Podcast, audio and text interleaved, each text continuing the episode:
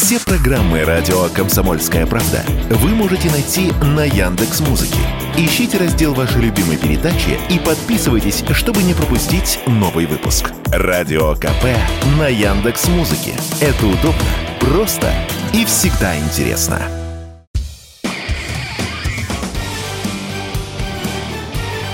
Говорит полковник. Нет вопроса, на который не знает ответа Виктор Баранец.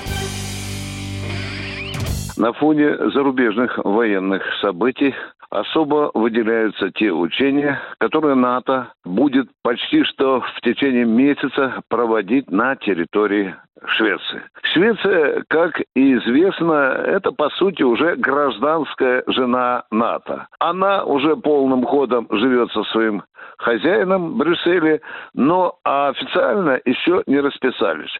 Но похоже, что это дело времени. Финляндия уже соседняя принята в НАТО, Швеция нет. И сейчас НАТО явным образом готовит Швецию для вступления в НАТО. Радостная Швеция разделась до гола предоставила наибольшее количество личного состава, техники, открыла небо, открыла облеченный доступ натовским войскам, которые участвуют в учении, на свои полигоны. Ну, что же, э, образно говоря, девочка уже разделась и дожидается брачной ночи. Но если смотреть стратегически на всю эту скандинавскую историю, то понятно, что кроме того, что Швеция, вероятно, будет будет все-таки принято в э, НАТО, этому сопротивляются, вы знаете, только две страны. Прежде всего, это Турция, и за ней стоит Венгрия. У Венгрии своя политическая линия, э, она выбирает такую позицию. Что касается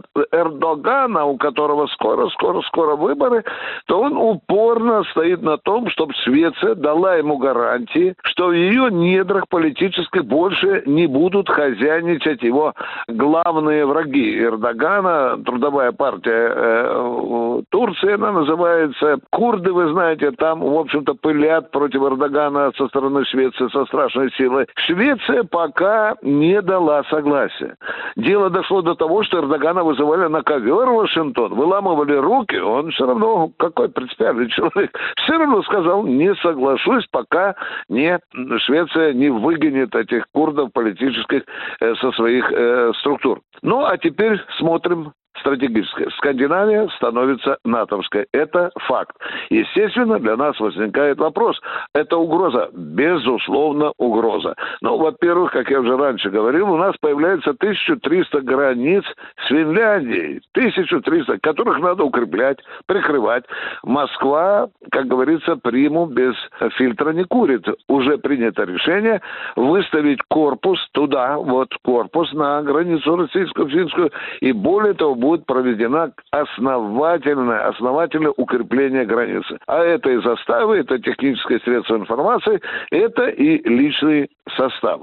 Ну что же, 26 тысяч человек будет участвовать в этих учениях. Это много или мало? По старым европейским законам, если они еще не выброшены на помойку НАТО, то если в таких учениях участвует больше 13 тысяч человек, страна-организатор обязана оповестить об этом и соседей, и все как говорят дипломаты, заинтересованные страны. Пока у нас нет данных, пришло ли сообщение в МИД или Минобороны России об этих учениях. Но 26 тысяч э, личного состава – это достаточно серьезно. Но тут и другое, тут и другое. На протяжении всех летних месяцев, вплоть до осени, НАТО будет шуровать Европе со своими учениями. Какой-то цех непрерывного литья.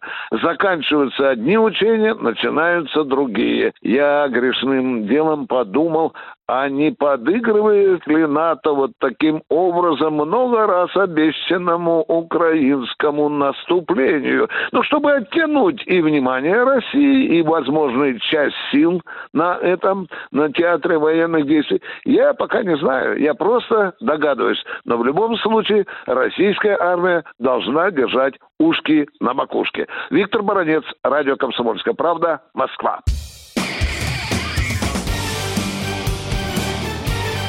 Говорит полковник.